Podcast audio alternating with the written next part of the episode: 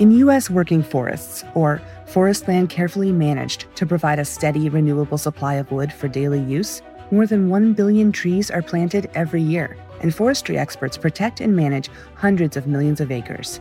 Working forests have been sustainably managed for decades. How? It's simple. They plant more trees than they harvest. Learn more at working forests initiative dot com.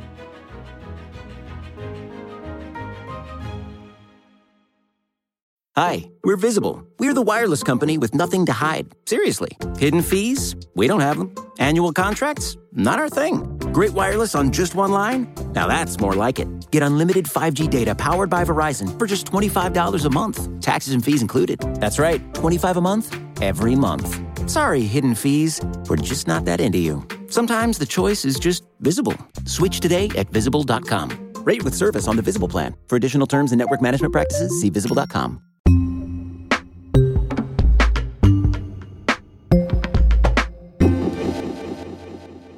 New guidelines released by the C D C on Monday suggest that that thing we colloquially call normal life may be within reach, at least in the United States. But before we get there, hold the phone. The C D C? We're trusting the C D C again? Yeah, I hope so. I think it's a great question. We asked Doctor Kavita Patel this morning. She's a primary care physician and also worked in public health under President Barack Obama. The C D C has had a, a poor track record, especially in COVID, but they're trying to put out guidance, but also put the evidence supporting that guidance into it.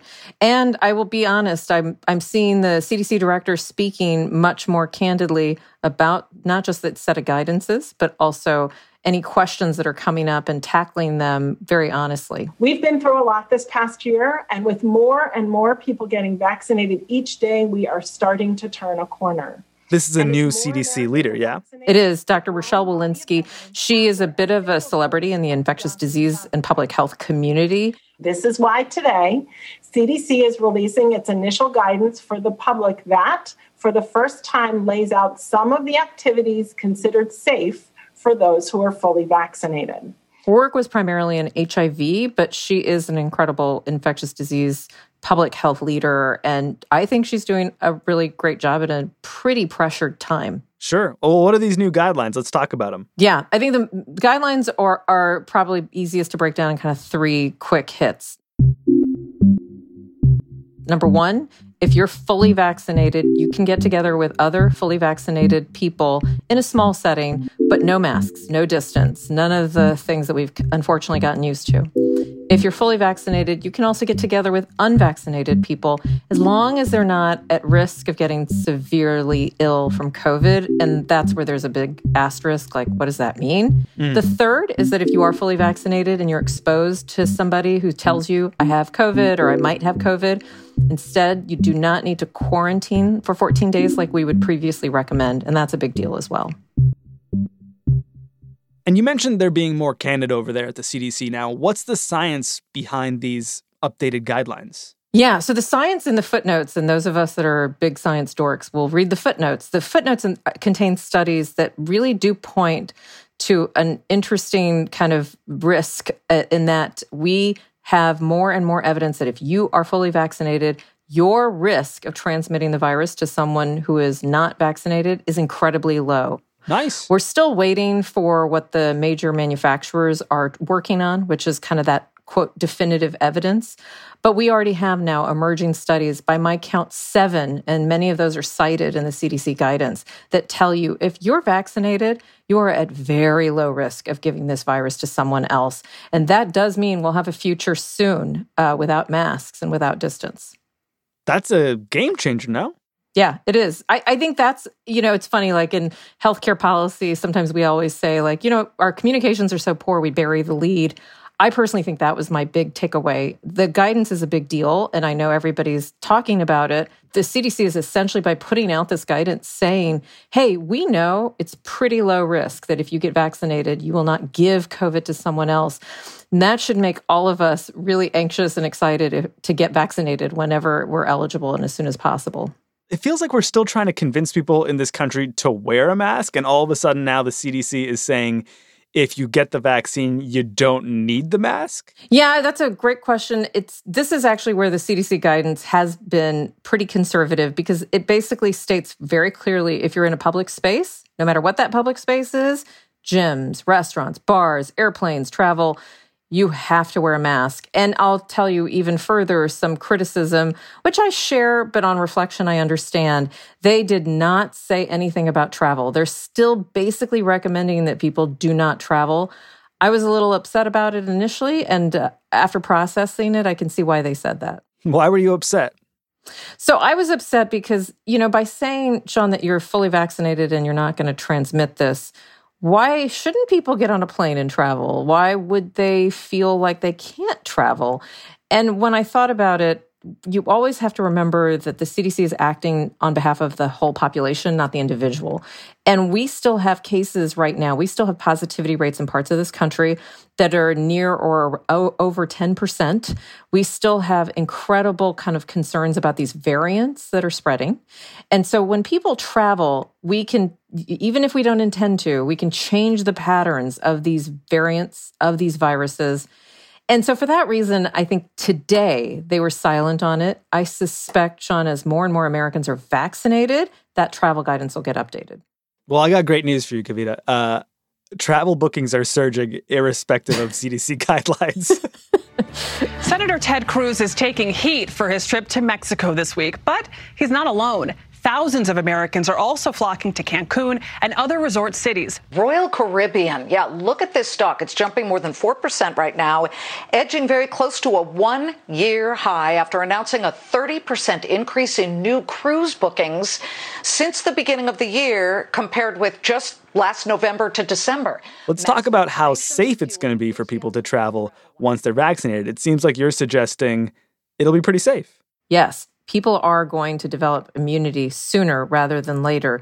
So I personally do think that if you're a grandparent or you're a grandchild, or me, I'm I've got I haven't seen my parents in over a year and a half, you know, then I would feel comfortable taking precautions. And you're going to have to wear a mask. You're going to have to try to kind of consciously stay socially distanced. So if you're traveling today, that's what it'll look like. If you're booking for twenty twenty-two, I think it'll be pretty normal and what it felt like in twenty nineteen. So when traveling right now after you get a shot, let's say if you're in the United States or elsewhere, you should still have some precautions about mask wearing. And but what does that prevent people from hugging their parents? I think the C D C actually said something about that, right? No, hugs all around. Yes, yes, yes. If you have, especially the high risk, which I'm just going to make assumptions, parents, grandparents, because of their age, they're high risk by definition. As long as they're vaccinated and you are either vaccinated yourself or not vaccinated, but at low risk, yes, you should feel comfortable hugging and touching and being kind of incredibly close. Um, I think the blind spots for some people are that pregnant women are still high risk if they're not vaccinated. And here's just something interesting to consider. So are smokers. And we have a lot of Americans who are smokers. They are considered at high risk of getting severe COVID. If you are a smoker and you are not vaccinated, even if you're twenty-five and totally healthy, we would recommend that you don't actually touch others and you would need to wear a mask and be distanced. What about some of the other stuff that people really miss, like attending a concert or a sporting event? I know sporting events are now sort of ramping up, reintroducing fans into the atmosphere right now. Is that safe? Is that dangerous? Yeah, so I do think that sporting venues that are kind of doing like twenty-five percent capacity, there's still a risk, but I do think that that's way more um, re- you know, responsible, or it's lower risk. I would say that we're not going to be kind of seeing major tours of concerts advertised right now, but I would predict by fall that would be safe to do. And I think, Sean, everybody wants to know when can they attend a concert and not wear a mask. And that's where I do think we're going to have to wait till we get to herd immunity, to be candid. Hmm. Yeah. By when? I, so the numbers around herd immunity, you know, you've heard everybody, including people, people I myself and people I work with, say somewhere between seventy and eighty-five percent. Remember, herd immunity is not going to be like a light switch. If you're in a part of the country where you're getting people vaccinated more efficiently than other parts, let's say West Virginia, Connecticut, some other states, you're going to probably get to herd immunity sooner. And so that might be for example, in the summer when you'll have the ability to safely gather. I think that's where I'm hoping the C D C gets more aggressive about updating their guidance. Hmm. And how big an issue is the fact that, you know, for a lot of people, herd immunity is the goal, and for a lot of people, they never really stopped doing what they were doing anyway. And we're seeing states start to, like, roll back any sort of mask guidance in advance of the C D C. I mean, it feels like there are just two, if not more, different cultures operating in the United States, at least, where some people are trying to be cautious and follow guidelines, and a whole lot of people are just doing whatever they want. It does all of society no good to fight to get to herd immunity if you have fourteen states that say, you know, you don't need to wear masks and it, let's all accept, quote, personal responsibility. And if you're not wearing a mask, you are a prime target. So if you're really thinking about personal responsibility, wearing a mask is the most responsible thing you can do, not just for yourself, but think about the people who don't have like a sign on their forehead that says, I'm immunocompromised, or I have a child that's battling leukemia. I, we just don't know what people in society are experiencing. And so if you're trying to exhibit personal responsibility, think about your neighbor and think about people that you don't know their status of vaccination. Sean, we still have, as good as this news is out of the C D C, let me just be blunt, we still have two thousand people dying a day. And they're not all just older people. There are young people in that category. And that's partly why we're being conservative about things. My name is Linda Lowe. I am seventy-two years old, and I live in La Jolla, California. I got my vaccine um, in late January, my first one. And then my second dose was February twenty-fourth or twenty-fifth. It was Moderna. Obviously, the thing we plan to do when the world feels safe and um, we can is we, we want to travel. I will be flying across the country, and I will be visiting my daughter, son-in-law, and our new granddaughter, who I've only seen once since COVID started because she was born in March. I'm Victor Polishuk. I'm a retired physician in Rochester, New York. I got vaccinated uh, for the first time uh, with the Pfizer vaccine about four weeks ago and got the second shot two weeks ago. We have been extraordinarily careful. We were not with people. We were we did not put ourselves at risk. I have two daughters. They're both here in Rochester, uh, five grandchildren, um, but we have not been able to gather uh, since the weather turned last fall. Uh, we did gather outdoors, um, separated, distanced, and so on, but we have not gathered indoors uh, since the winter began.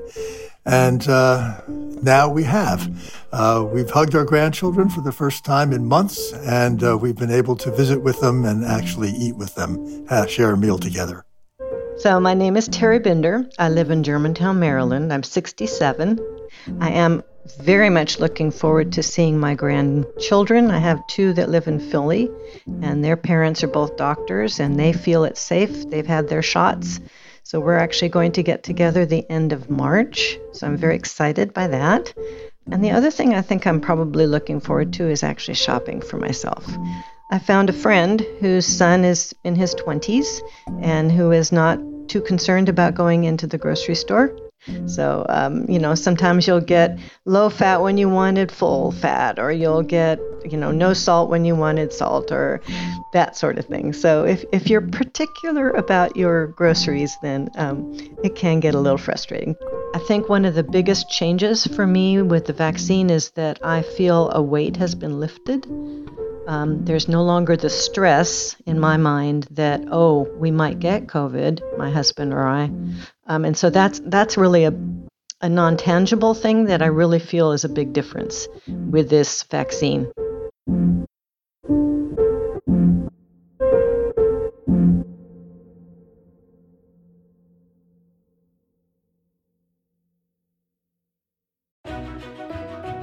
U S working forests, or forest land carefully managed to provide a steady, renewable supply of wood for daily use, more than one billion trees are planted every year, and forestry experts protect and manage hundreds of millions of acres. Working forests have been sustainably managed for decades. How? It's simple. They plant more trees than they harvest. Learn more at working forests initiative dot com.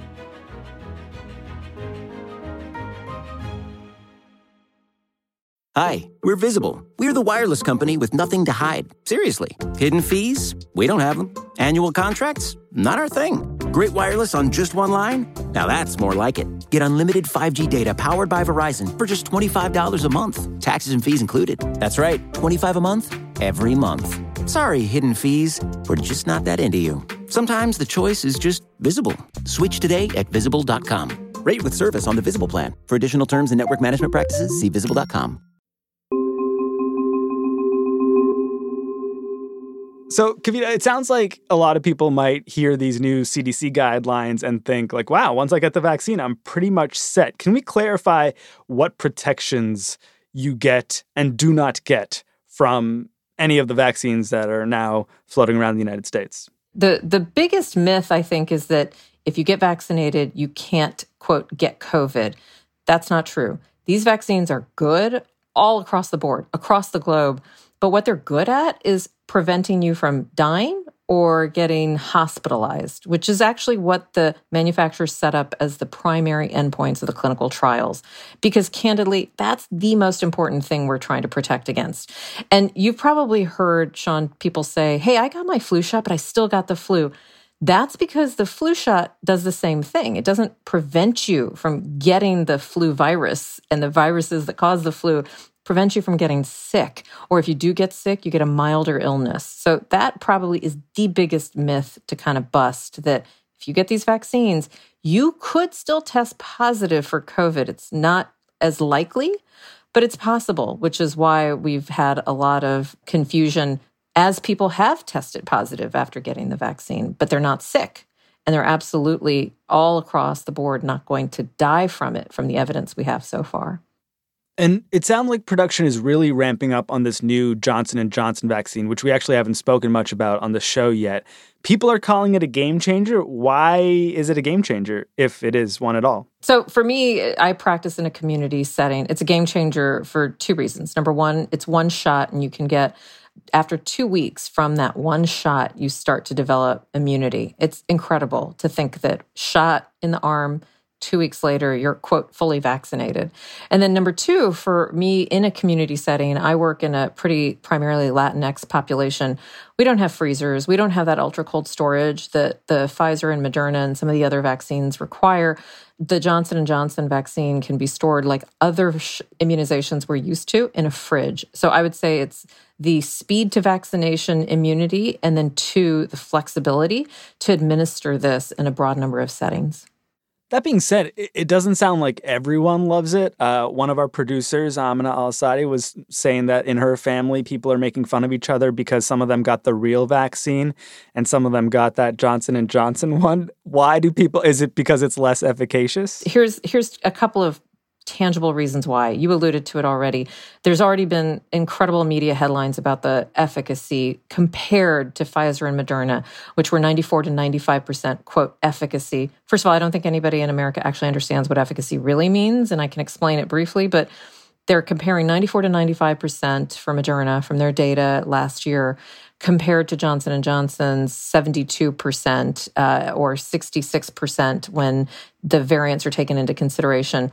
It's apples and oranges between the manufacturers. The Johnson and Johnson trials were done in countries like South Africa, where they had the high highest degree of these variants, and they were done at different times when we had our surge around Christmas. You could argue Johnson and Johnson is closer to what the reality might be if Pfizer and Moderna were actually doing their trials right now with the variants and with kind of this the high hmm. number of cases. Either way, what I want to tell people is that no matter what that level of efficacy is, that it mounts an antibody and T cell response in your immune system that is way higher than what we would need and what we would see, Sean, with people who are naturally infected by COVID. So to me, it's good. Hand in the air, I would say I would take any of them because I was concerned about dying or getting hospitalized. I was also relieved to see that all three vaccines that have been authorized by the F D A exceed the F D A's own fifty percent efficacy threshold. So they perform way better than we ever expected them to perform. Even so, the mayor of Detroit rejected the Johnson and Johnson vaccine. Johnson and Johnson is a very good vaccine. Moderna and Pfizer are the best. And I am going to do everything I can to make sure the residents of the city of Detroit get the best.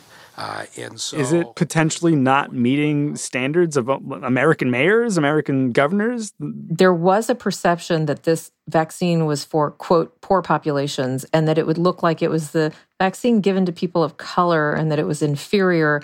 And I do think that's because, again, going back to the theme of the year, lessons I've learned after a year, we do a pretty poor job of communicating in public health and science. We just don't communicate well.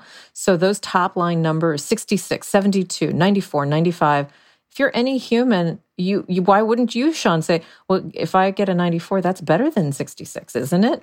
But they don't understand what efficacy means. It means it's a reduction of risk. It doesn't mean that it's a probability of you getting COVID. That's totally different.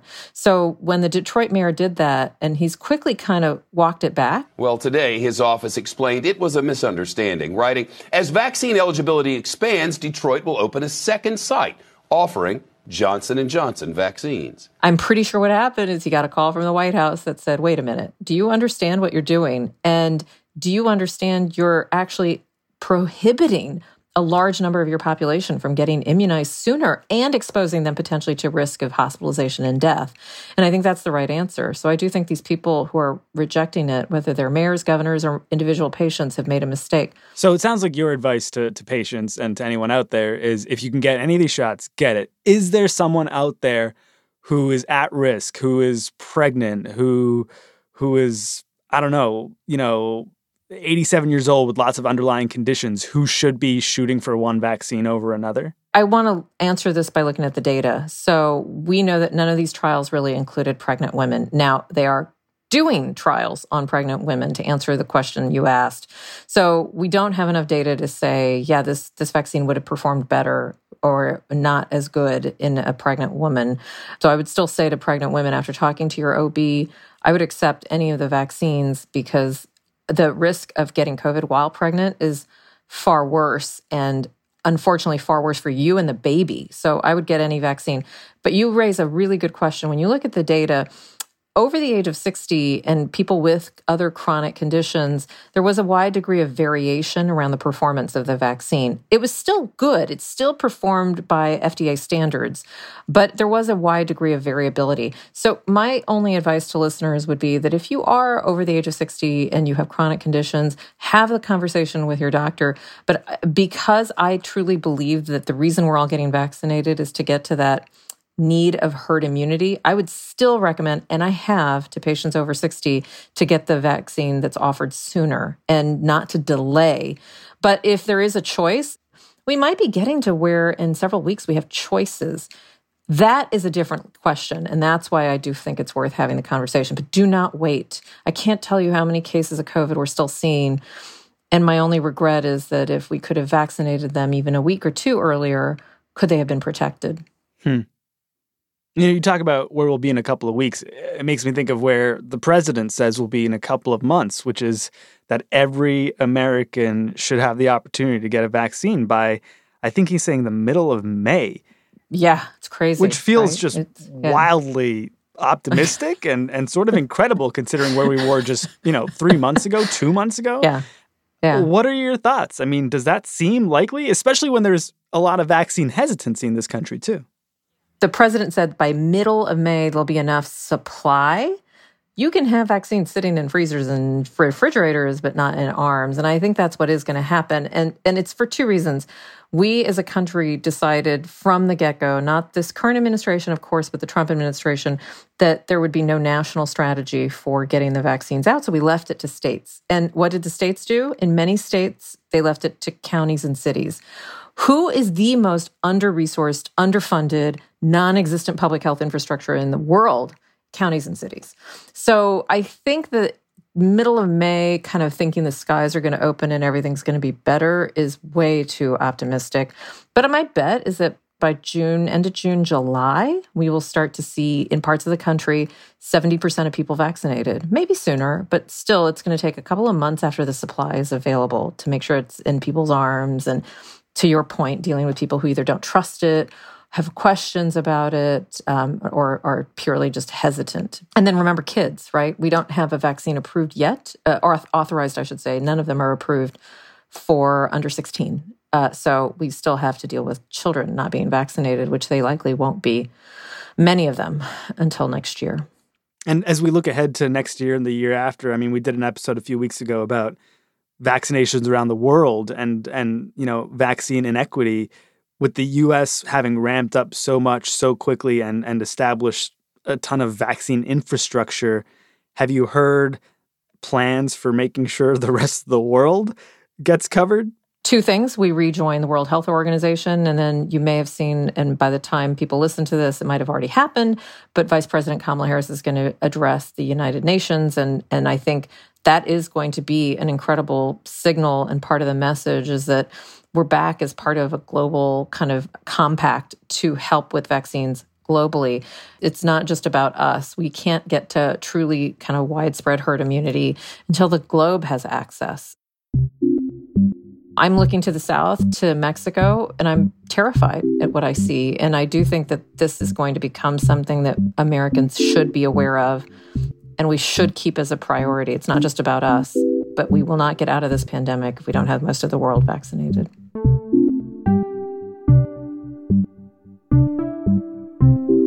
Doctor, thank you. I appreciate your time. Yeah, thank you.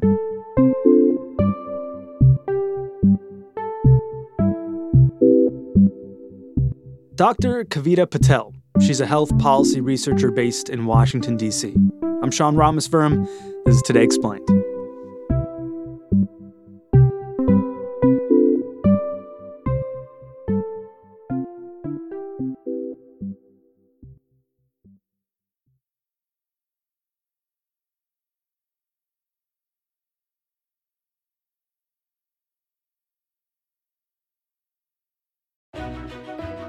In U S working forests, or forest land carefully managed to provide a steady, renewable supply of wood for daily use, more than one billion trees are planted every year, and forestry experts protect and manage hundreds of millions of acres.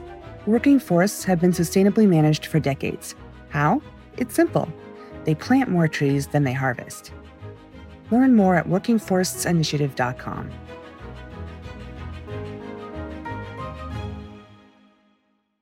Hi, we're Visible. We're the wireless company with nothing to hide. Seriously. Hidden fees? We don't have them. Annual contracts? Not our thing. Great wireless on just one line? Now that's more like it. Get unlimited five G data powered by Verizon for just twenty-five dollars a month. Taxes and fees included. That's right, twenty-five dollars a month, every month.